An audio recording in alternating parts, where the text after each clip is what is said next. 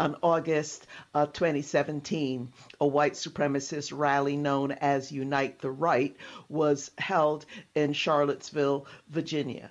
The protesters were heard chanting, you will not replace us, and Jews will not replace us, underscoring the great replacement theory that has been popular among not only white nationalists, but increasingly mainstreamed in um, the GOP. Uh, groups on the far right participated in the Charlottesville rally in August of 2017, including self identified members of the alt right, neo Nazis, neo fascists, nationalists, Klansmen, and numerous right wing militias. Many of these participants chanted racist and anti Semitic slogans and carried uh, weapons, Nazi and neo Nazi symbols, as well as the Confederate battle flags. Unite the Right oppose the proposed removal of the statue of Confederate General Robert E. Lee from Charlottesville's former Lee Park, the Charleston church shooting of 2015, where a white supremacist shot and killed nine black church goers. Now, on August 12th, uh, self identified white supremacist James Alex Fields Jr. deliberately rammed his car into a crowd of counter protesters about half a mile away from the rally site, murdering Heather Heyer a brave anti racist campaigner who was just 32 years old at the time. The killer also injured 35 other people and fled the scene. He was arrested soon afterwards and was later tried and convicted in Virginia State Court of first degree murder, malicious wounding, and other crimes in 2018 with the jury recommending a sentence of life imprisonment. The following year, Fields pleaded guilty to 29 federal hate crimes in a plea agreement to avoid the death penalty in this trial. And now, a, a case has been going on in Charlottesville. And as I said earlier, and you heard in our news headlines, a jury uh, has awarded more than $26 million in damages after finding uh, the white nationalists who organized and participated in the rally liable on a state conspiracy claim and other claims. So let's go to a clip now uh, from CBS uh, summarizing the situation. The jury has reached a partial verdict in the trial of the men who organized the 2017 Unite the Right March in Charlottesville, Virginia. They found the defendants liable of civil conspiracy for planning the deadly rally, but the jury could not agree on every count. Joining me now for more on this decision is Nicole Sganga. She's a CBS News Homeland Security and Justice reporter. Um, Nicole, thanks very much for being with us. So, what did the jury find the defendants liable of? Elaine, good to be with you. Now, two dozen organizers of the Unite to Right rally more than four years ago, uh, including some of notorious white supremacist leaders, including Richard Spencer, Jason Kessler, Christopher Cantwell. Well, they were found to have engaged in conspiracy to intimidate, harass, or harm ahead of that deadly August 2017 weekend. Now, the 11 member jury, as you noted, did not reach a verdict on two federal conspiracy charges, but they managed to find that every defendant here was liable for civil conspiracy. That is under Virginia state law. Now, the jury then went on to award more than 25 million dollars in damages against 12 individuals and five white nationalists and neo-Nazi groups. To the nine plaintiffs listed in this case here. And now nearly half of that money is owed by James Fields Jr. You might recall uh, he is serving time behind bars, serving life behind bars after he plowed his car through a group of counter protesters, killing 32 year old Heather Heyer and injuring scores of others. Uh, the jury found that all of the defendants here, again, engaging in conspiracy to harm, harass, or intimidate, and five, beyond that, five defendants here also found liable for engaging in racial, religious, or ethnic harassment or violence. Among the defendants are some longstanding hate groups, including League of the South and Vanguard. They all owe $1 million apiece, Elaine. And Nicole, what exactly were the two counts they could not come to an agreement on? Yeah, those were uh, federal conspiracy charges. Um, and if the goal here was to bankrupt the defendants, well, certainly the attorneys for uh, the plaintiffs did just that. But the heart of this case really did center on those federal statutes. Um, counts one and two. Uh, the law itself, the statute itself, known uh, colloquially as the Ku Klux Klan Act, dated back to 1871 in the Reconstruction era. And it was designed at the time to protect African Americans in the South, but it was unearthed for this civil case um, to try to prove under federal law that the defendants here uh, conspired, entered into a conspiracy to commit racially motivated violence. Uh, you know, for the plaintiffs, unfortunately, uh, they did not reach a verdict. The defendants, of course, celebrating this fact. And in the note to Judge Norman K. Moon, the federal judge here, uh, the jury saying that they were deadlocked on these counts, that they did not believe that they were going to uh, reach a verdict on those two here. Uh, we got sort of a, a preview of that yesterday when they had sent a question to the judge asking, well, what happens if we can't all unanimously agree on all of the counts? So this being a, a partial verdict that was reached, Elaine. All righty, and uh, just to show you how uh, deep this organizing uh, went for this particular rally among the far right groups engaged in organizing the march were the Stormer book clubs of the neo Nazi news website, the Daily Stormer, the Right Stuff, the National Policy Institute, and four groups that form the Nationalist Front, the Neo Confederate League of the South, and Identity Dixie. The other neo Nazi groups, Traditionalist Worker Party, Vanguard America, and the National Socialist Movements. Other groups involved in the rally were well, the KKK, the Ku Klux Klan, specifically the Loyal White Knights and Confederate White Knights branches, the Fraternal Order of Alt Knights, the neo Nazi white supremacist group Identity Europa, which has since rebranded as the American Identity Movement, the Southern California based uh, Fight Club Rise Above movement, the American Guard, the Detroit Right Wings, who were condemned by the Detroit Red Wings um, NHL team leader for the use of their team's logo, True uh, Cascadia, the Canada based uh, alt right Montreal, and Hammer Brothers and Anti Communist Action. They were among the, likely were others. Those are the ones uh, that we know of. Um, what I'd like to do now is to welcome uh, Susan Bro, who has been through so much. She is the mother of Heather Heyer, the young woman who lost her life on August 12, uh, 2017, when a car plowed into a crowd of counter demonstrators. Um, following the tragic incident, Susan Bro went on to establish the Heather Heyer Foundation, which was created to honor Heather's legacy of promoting equal rights for all people.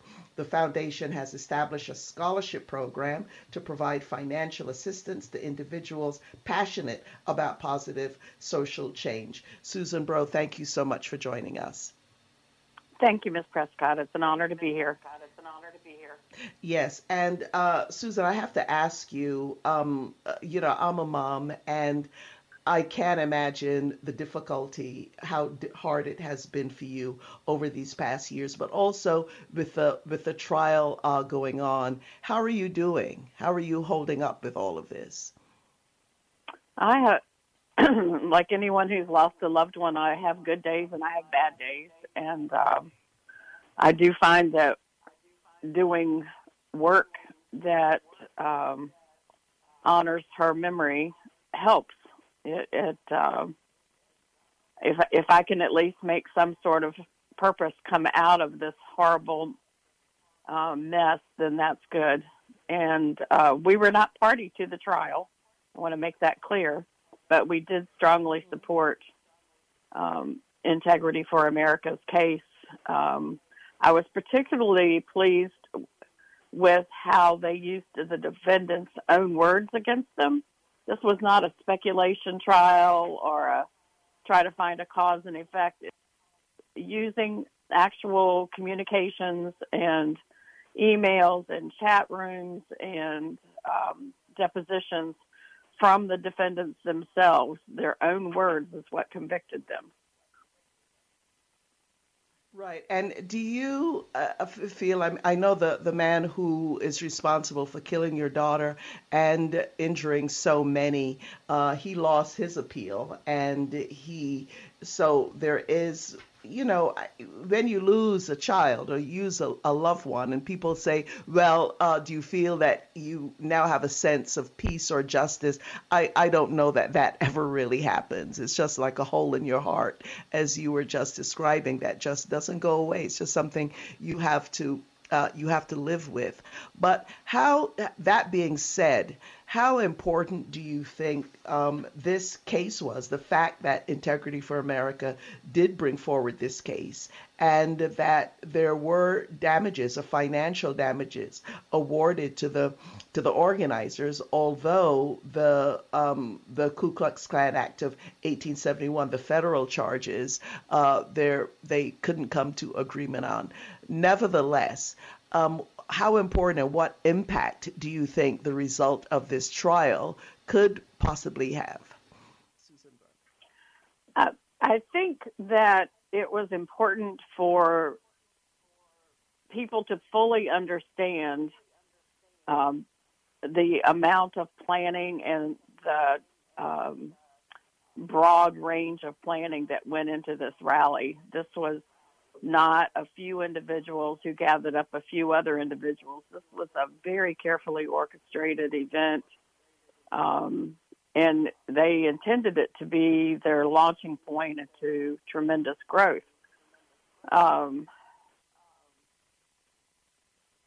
I know a lot of people left the movement after the murder of my daughter. I know that um, a lot of people tried to distance themselves as rapidly as they could from the violence of the event after the event.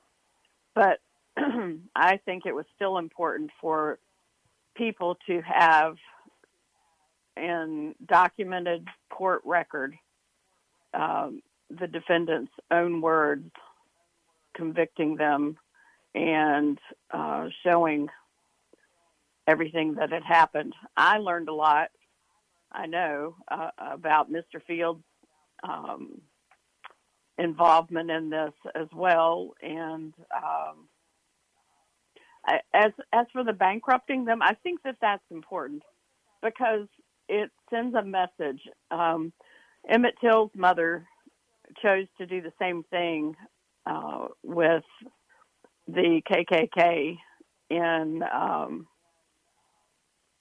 and in working with Southern Poverty Law Center previously. And I think this is a similar thing that it's important to bankrupt the groups to help others to understand that when you choose to put your hate speech into action or when others are motivated to put that hate speech into there are consequences there are serious consequences um, I, I'm thinking that they may try to retry the federal charges. I don't know for sure. I've heard rumors. I haven't actually talked to Integrity for America about that. So that's speculation on my part.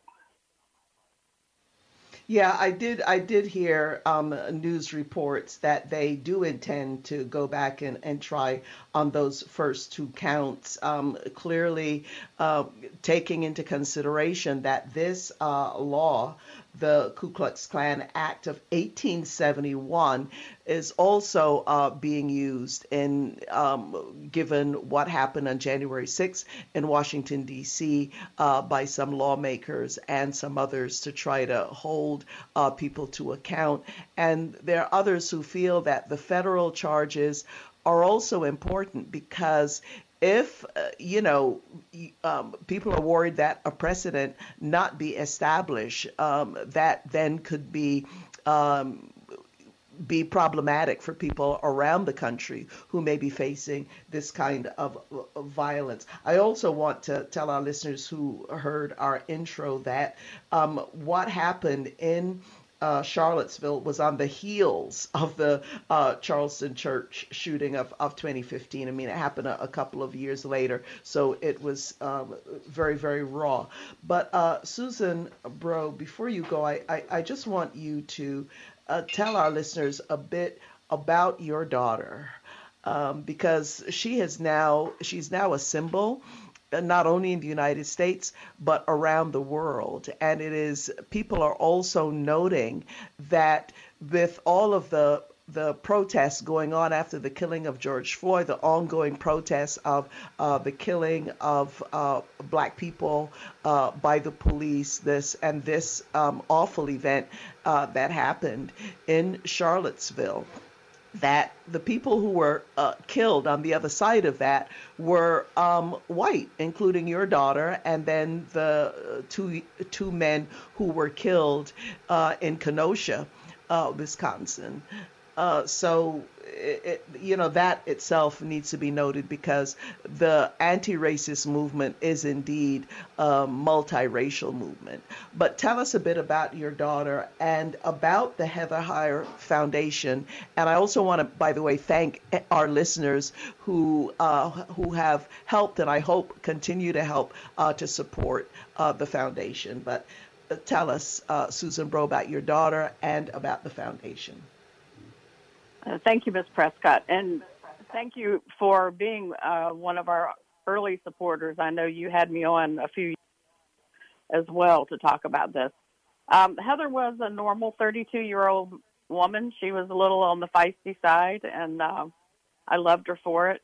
She was strong and independent, and um, she was somewhat private. She would be mortified that her name was now a, a symbol anywhere.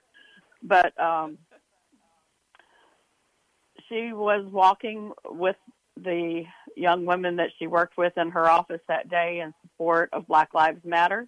They stayed far away from the violence all day. The um, rally had been called off by the governor, and they were uh, part of a large crowd who had stayed on the opposite side of the downtown mall. And um, as they were walking back up to the downtown mall, a pedestrian mall, to celebrate, that's when he drove his car into the crowd. Um, and her aorta um, was ruptured in her abdomen in four places uh, from the brunt um, impact of the car, and she bled out and probably died before she even hit the street. Um, and I, I strongly discourage people from putting her on a pedestal because when we try to put people on a pedestal, we excuse ourselves from being capable of doing what they did. And if you think about it, all she did that day was march in support of something that she believed in to um, show people that she cared about that issue. So that's something that any of us can do. We can all do the small things, and we don't know what our impact will be when we do those things. Uh, the Heather Heyer Foundation, you can learn more about how we were formed at our website, uh, www.heatherheyerfoundation.com. And um, we can, um, hold on, another call is trying to come in. I'll have to decline it. Uh, we we can uh, learn how to uh, support uh, other people as they are already actively pursuing positive change. Uh, to date, we've given out about thirty thousand dollars in scholarships. We're giving out another ten thousand in scholarships this year. If you go to our website, you can learn uh, who can get those scholarships. Several of them are local, but we do have two offered to uh, other high schools around the country, as well as two to adults who are also in college or a certification program. So, um, yeah, I mean, it's through great support of people like your listeners who have uh, allowed us to do these great scholarship offerings over the years. And I really encourage, we are going to post the link again uh, to the Heather Heyer Foundation on our website and really encourage our listeners to go there, go uh, to the website and really see what they what they can do. And uh, Susan Broby, know that you're up to your eyeballs. You're very busy. A lot of people wanting uh, to talk to you, given um, Charlottesville uh, being back in the news with this case. So we know that you have to dash, but we really appreciate you taking the time uh, to be with us and to be such, uh, Susan Bro, such an example um, for uh, turning your grief and your suffering into something that's positive change with establishing the foundation and uplifting uh, the memory of your daughter. We really appreciate you. We appreciate your work and our hearts continue to go out to you. Thank you so very much for joining us. Thank you. Thank you for having me, Miss Prescott. All righty. Aye, aye, aye. This is Margaret Prescott, host of Sojourner Truth. Always uh, so difficult uh, talking to these family members who have uh, lost their loved ones. In this case, Heather Heyer, um, you know, run over basically and killed by a car. She was out um, in a protest supporting Black Lives Matter, and of course, the movement for uh, Black Lives Matter um, out you know, in force over so many years uh, protesting the loss of life of black and brown people killed uh, by police or by vigilantes. So we are also keeping our eye on the Ahmaud uh, Arbery trial. The jury, they are still in deliberations. We don't know when that verdict will come. And of course, that is the case of the um, the white man who basically followed him. He was jogging while black, and they followed him and they killed him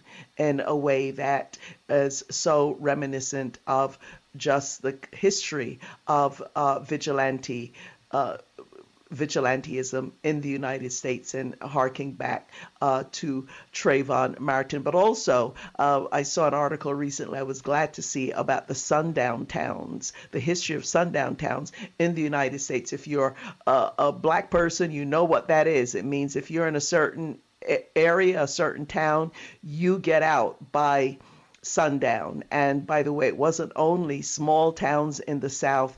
I recall there were places when I lived in Brooklyn, New York, there was a section of Brooklyn um, that black people knew you had to get out by sundown. So quite a legacy here